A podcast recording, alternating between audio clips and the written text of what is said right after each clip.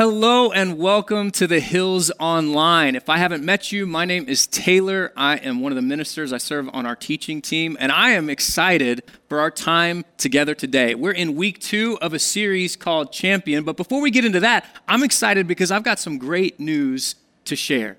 Earlier this month, we had our Renew weekend. And on Renew, every dollar that's given goes to partner organizations who are serving the poor and mar- marginalized in our community and all around the world. We gave you an initial total that was over $700,000 in church. I've got an update for you. As of today, you have given $965,000 to Renew. It's incredible just amazing what God is doing. And like, here's, here's what's crazy. Here's, what, here's what's wild to me is that that is trending on par with historically what we would give in a year that wasn't 2020 and wasn't a dumpster fire with the pandemic. Like, that's incredible that God is doing that through you in hard times. Man, it's amazing. Church, I just want to say we love you. We are so proud of you, and you are helping to bless people who need it, maybe even more than previous renew offerings. So thank you so much. Now, having said that, if you've got your Bibles, go ahead and turn to Luke chapter 4, as we're in part two of a series called Champion. If you're brand new, I'm so glad that you're with us. Last week, we, we established in this series that there's kind of two ways you can talk about a champion. A champion is someone who can compete against other opponents and defeat them all for the title, or a champion is someone who can fight on behalf of a group of people. And what we said last week is Jesus is both kinds of champion.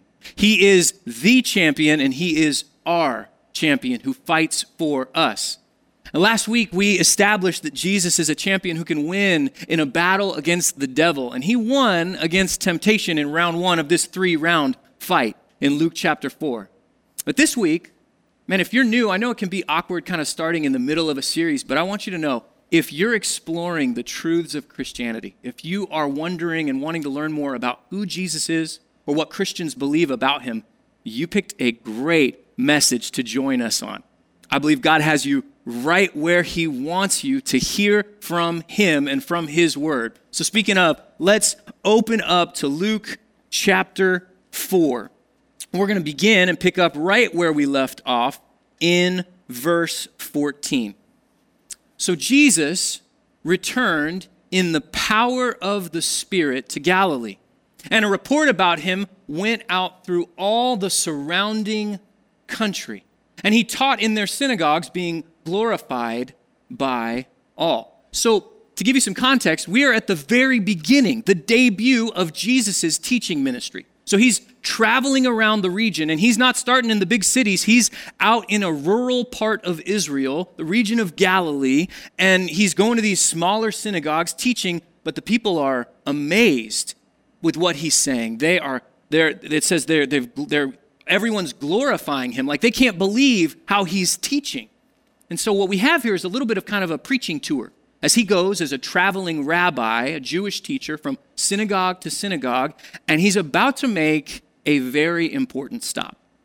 So, in verse 16, it reads that, and he came to Nazareth, where he had been brought up.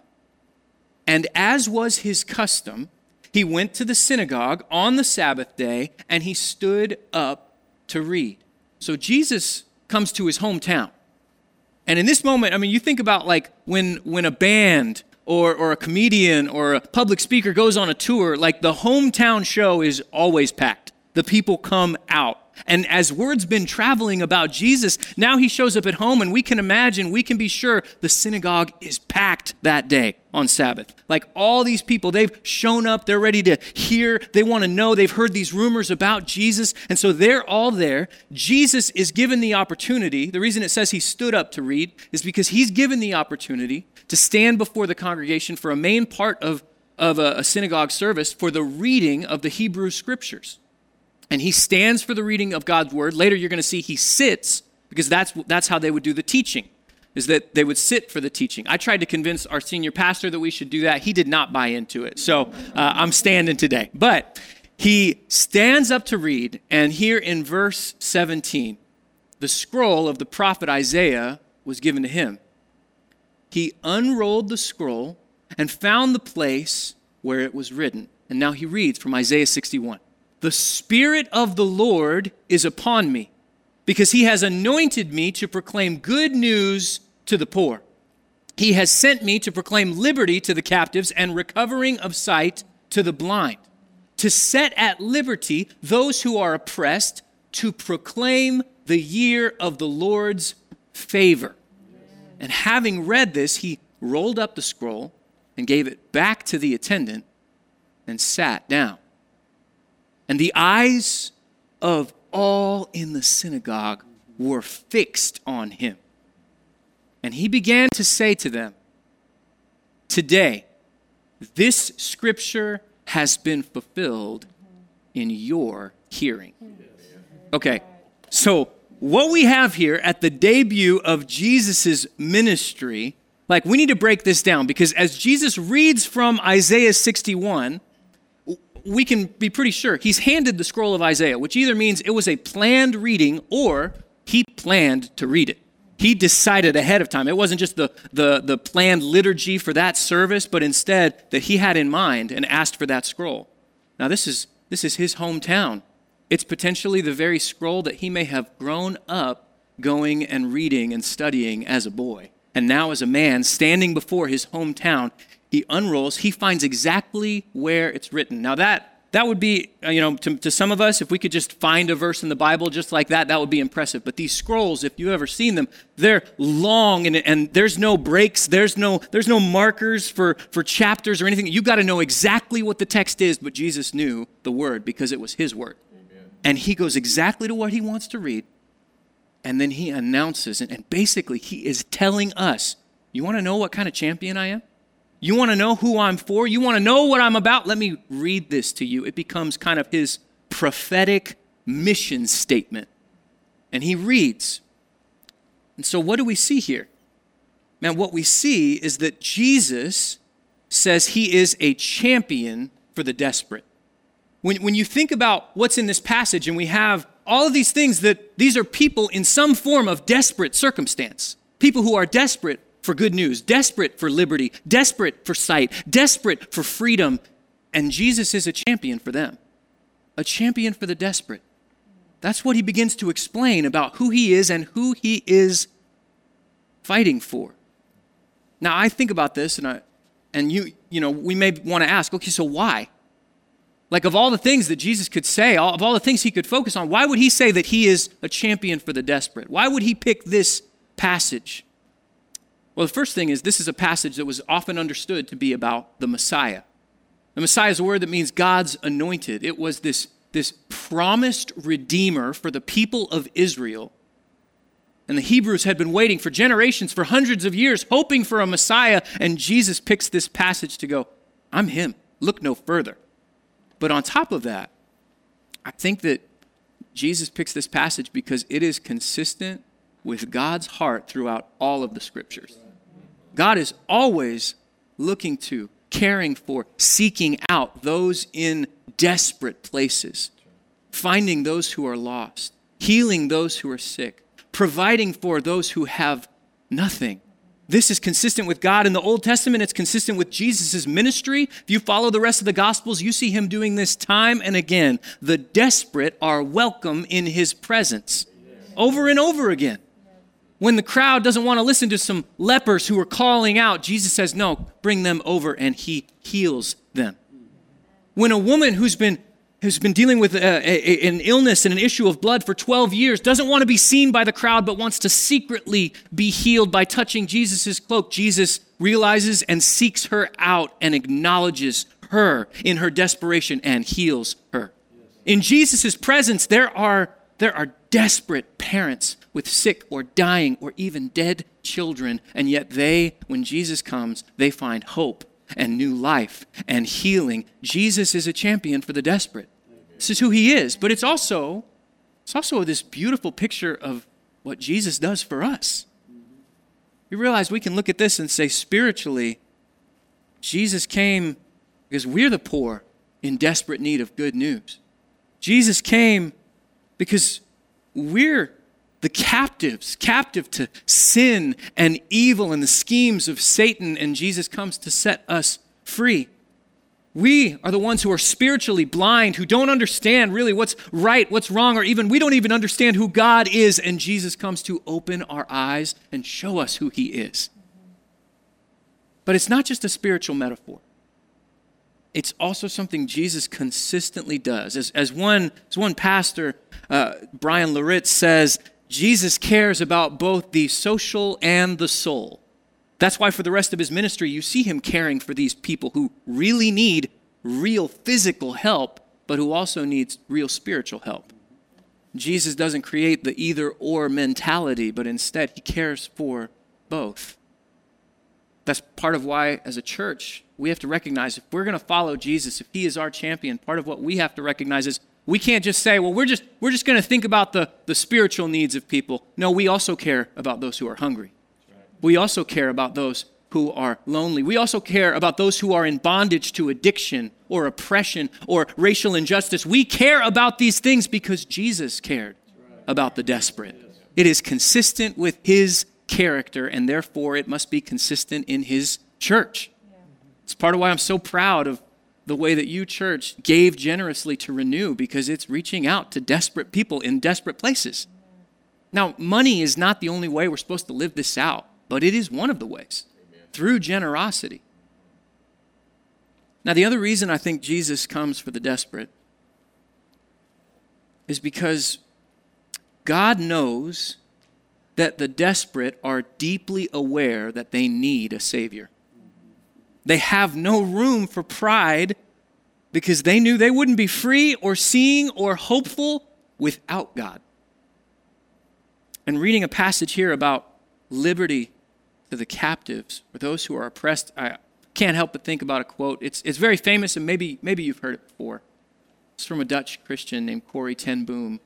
She and her family, during the Nazi regime, helped and tried to help Jews escaping Nazi oppression. And they were found out when Nazis raided their house as aiding and abetting Jewish refugees. And so Corrie ten Boom and her family were sent to a concentration camp. And her faith was some of what got her through all of that, and she amazingly survived, went on to become a famous voice for forgiveness and hope and persevering faith. And here's what she famously wrote you can never learn that Christ is all you need until Christ is all you have. Now, what a thought. And so, for the desperate, when they don't have anything else, when Jesus comes into the lives of those who are desperate spiritually, desperate physically, desperate emotionally, in those places they know without God, I'd be done for. Without God, I'd be lost. And so when God goes to the desperate, here's part of why. Because when he does and when he saves, God gets all the glory. Man, this is who our champion is. But before we move on and, and continue to read, I, I want to point out something else. Because Jesus comes and, and he comes and he basically is saying, I'm the Messiah. But he does not disconnect himself from the message.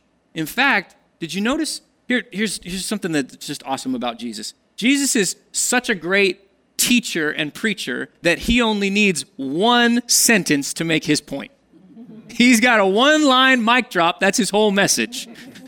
Now, I know some of you are watching and you wish that I could preach a little more like Jesus and that, uh, you know, I'll, I'll try and be more Christ like, see if I can shorten this up a little bit this week. But, um, but here's the deal the reason that Jesus can do that is because essentially when, when, he, when he says this one sentence, he is basically saying this prophecy from hundreds of years ago is coming true right now through me.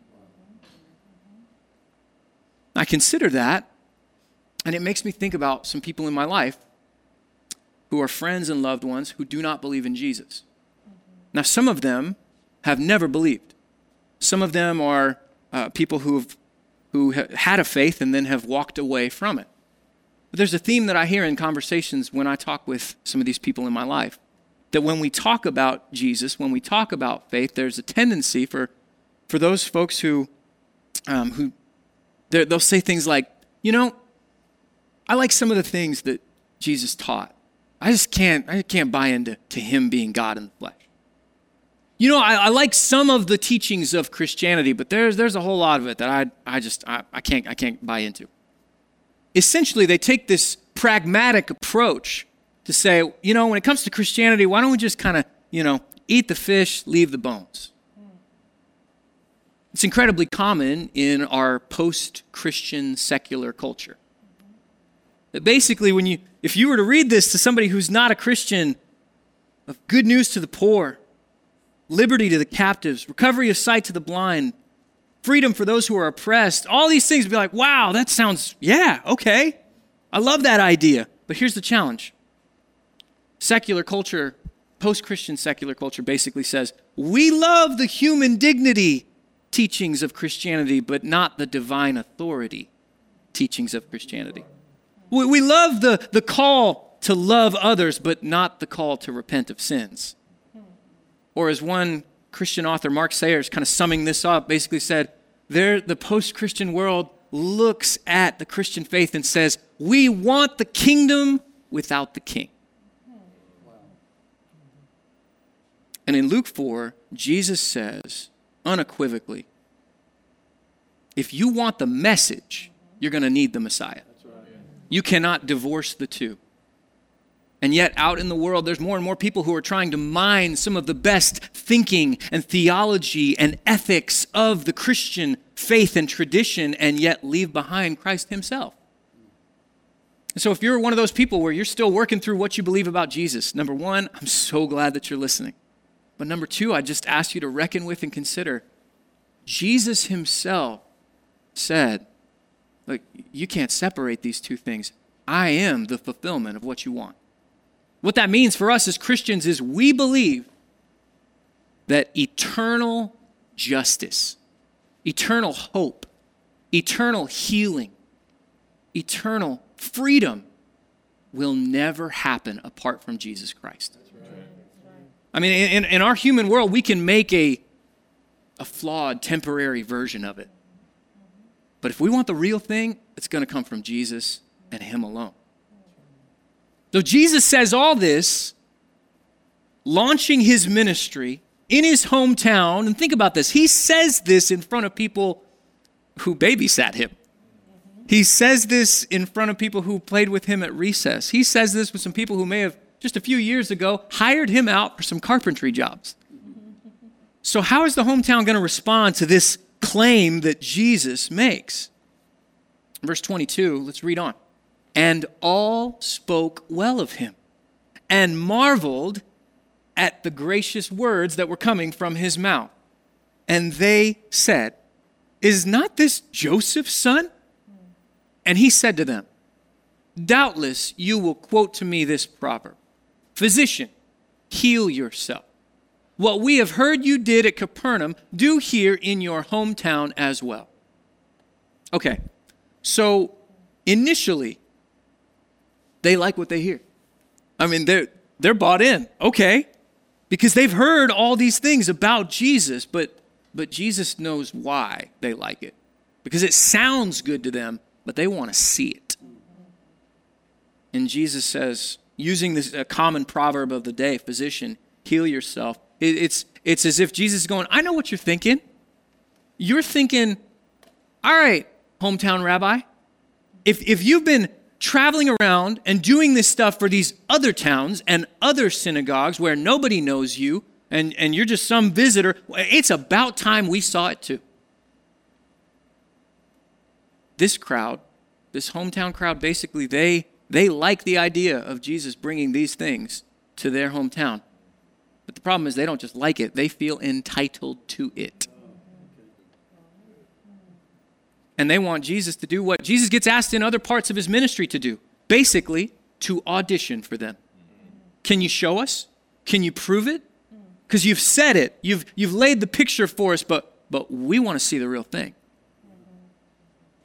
And what we have to understand is when it comes to Jesus, he's not auditioning for anyone. He does not need to prove or validate himself to any person. because he is perfectly aligned with the Father's will. Here's the deal Jesus came for people who know they need a Savior, not for people who feel entitled to one. And so the text, like already, you should feel a little bit of this tension because Jesus starts telling them what they're thinking in a way that's a little, just a little cringy. It's a little bit like, okay, things are getting awkward in this synagogue.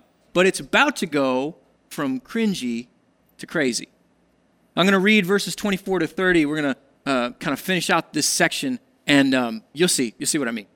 Jesus keeps talking. Is, he's, he's got the teaching spot, so he's going he's gonna take advantage. Now that he's read their minds, he knows they feel entitled to see him basically audition for them as Messiah, to perform these miracles, to do these things. Well, Jesus says, Well, truly I say to you, no prophet is acceptable in his hometown. He goes on to explain, But in truth, I tell you, there were many widows in Israel in the days of Elijah. When the heavens were shut up three years and six months, and a great famine came over all the land, and Elijah was sent to none of them, but only to Zarephath in the land of Sidon, to a woman who was a widow. And there were many lepers in Israel in the time of the prophet Elisha, and none of them was cleansed, but only Naaman the Syrian. Okay, what he has just done is he's referenced two Old Testament stories that I would venture to guess did not get a lot of play in the teaching at this synagogue. They're about two different people.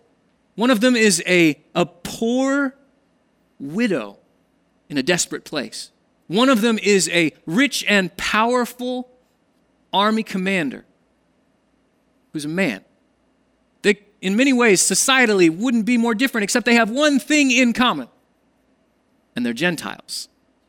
Jesus brings up these people who receive some of God's favor, some of God's healing, some of God's good news. And look how the congregation in Nazareth responds.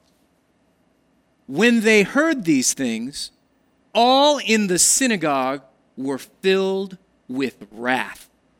And they rose up and drove him out of the town and brought him to the brow of the hill on which their town was built, so that they could throw him down the cliff. But passing through their midst, he went away. What in the world just happened? like with, without some cultural translation, it's going to be really difficult for us to understand why did this go so bad? Like, why did this just blow up and we have a mob trying to kill Jesus? Like, what's going on? Well, as I said, Jesus brings up these two stories about two of the most famous and respected prophets in the Old Testament. In fact, it was sometimes said that, that basically, like, like for, for the Messiah. They, they, they were going to be an heir to Elijah, an heir to, to Elisha, these two famous prophets. Like, like this was the idea. And so Jesus brings up these two prophets who don't do things for people that they think are part of the in crowd. Instead, they do this for two people who are non Jews, Gentiles, part of the out crowd. And as far as the congregation in Nazareth was concerned, those two people, those kind of people, they did not belong inside the bounds of God's favor. And so they are furious. For the same kind of reason that the religious leaders will be furious throughout the rest of Jesus' ministry. Jesus loved people like they belonged even when society said they didn't. And Jesus didn't hide that he loved those people, that he cared about those people, that he sought out and served those people. The problem for the congregation in Nazareth is that they, they were operating from an us versus them mentality. And they are triggered when Jesus even hints that his grace and favor might include people in the them category. The Nazareth congregation is They feel entitled to God's favor and they are offended by God's grace. And for Jesus, if if that's where you are before Jesus, Jesus basically says, "Look, I love you. I don't have time for that." Us versus them thinking, man, I would love to be able to say, oh, times have changed. That was just, you know, that was centuries ago, and human nature has evolved and improved, and we're not like that at all. And yet, here we are. See, part of post Christian secular culture has this, this myth of social progress that we're just getting better and better and better. And yet, one of the counter narratives inside the Christian teaching is that sin is perpetual. And without Jesus, without grace, without the Holy Spirit transforming hearts, those kind of sins and that us versus them thinking will creep in again and again and again.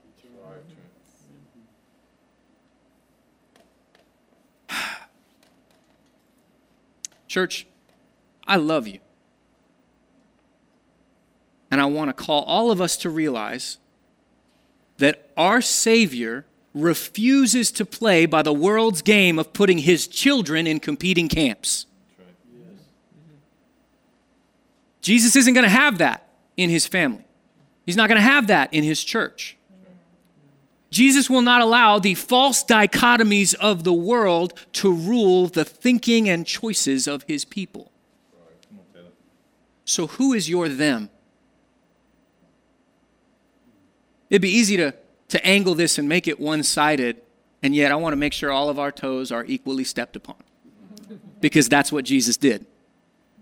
So, one of the hard things is that here you've got this, this in crowd and this religious crowd, and at the same time, these Jews are also an oppressed people.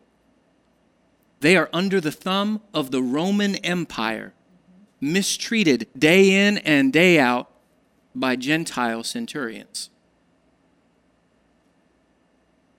No matter how you look at this, Jesus calls every single one of us to reckon with us versus them thinking and to realize God's favor will not be boxed in by our comfort zones.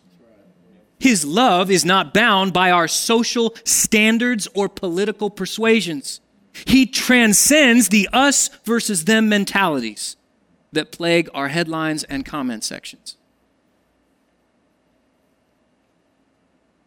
So, who's your them? Who is that group? Who is that, that person that the thought of them at God's table is offensive to you? That that that bothers you. The idea of God welcoming them in, just like He's welcomed you. Those are the people that Jesus wants us to understand His grace, His favor, His love, His salvation. It's on offer to them too. And at His table, He's got a spot labeled them. And guess what?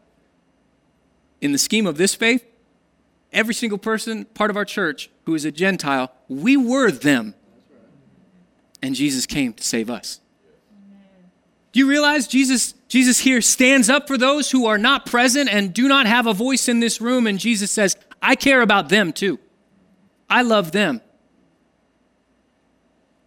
And so, in response, what, what do we get? We get a first century version of cancel culture from the Nazareth congregation. You say the wrong thing, you fail to meet our expectations, and you are done for. By the way, first century cancel culture is more of a kill you culture.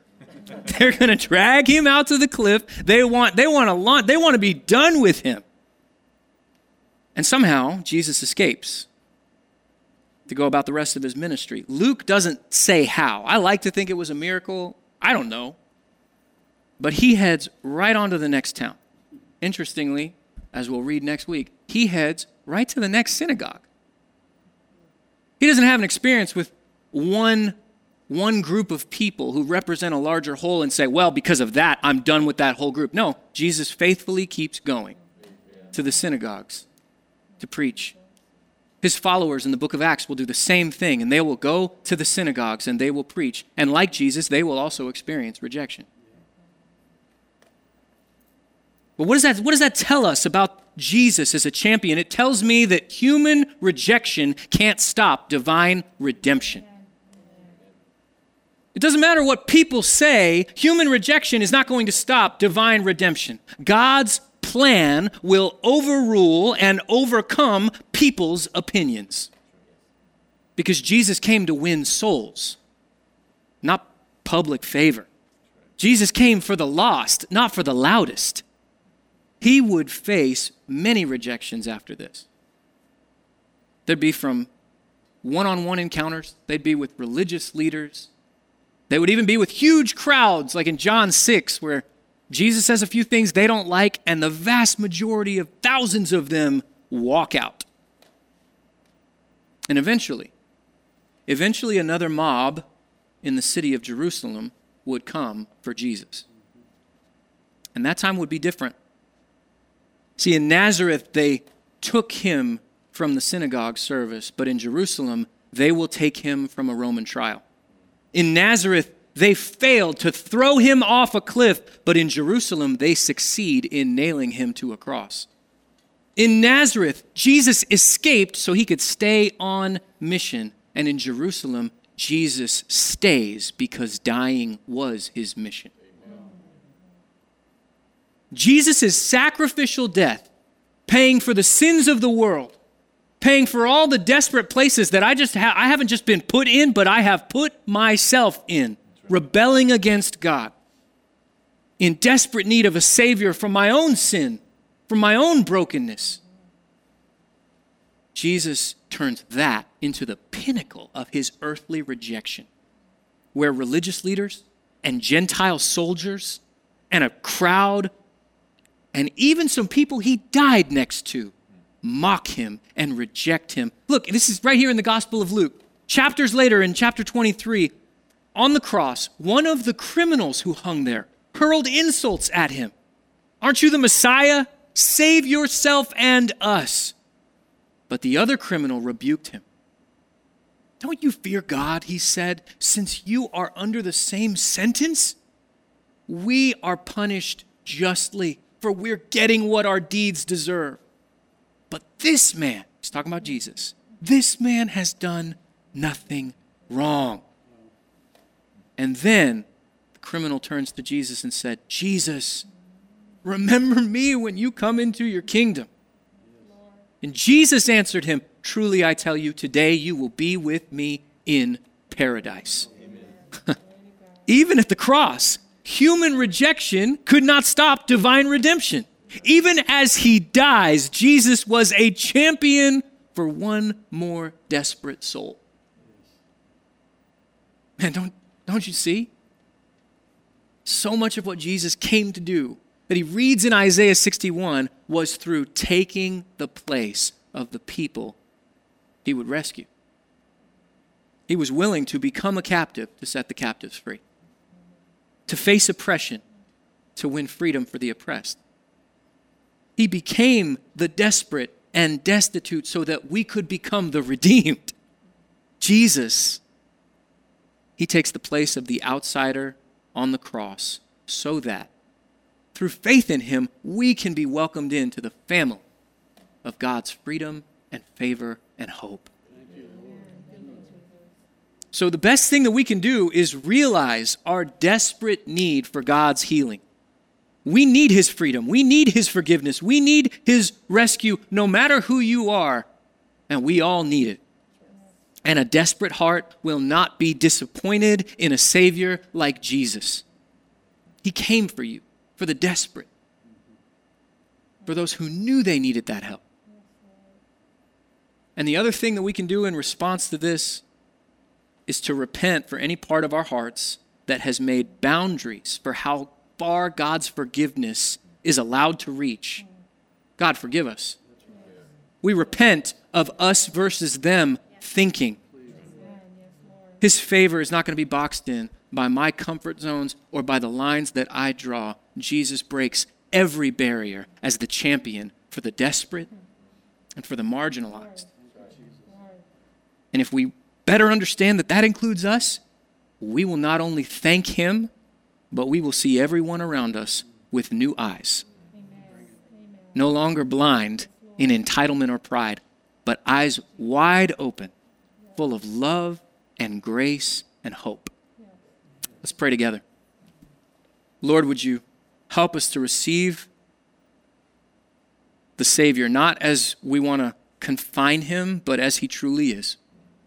Lord, would you help me? Help me to repent of the, the us versus them thinking, of pitting myself against others, when in fact, Lord, you invite us all to the table. We are all sinners in need of grace. Help us, God. Heal our land, transform our hearts. Help us to receive it and to trust you again. We pray in Jesus' name. Amen.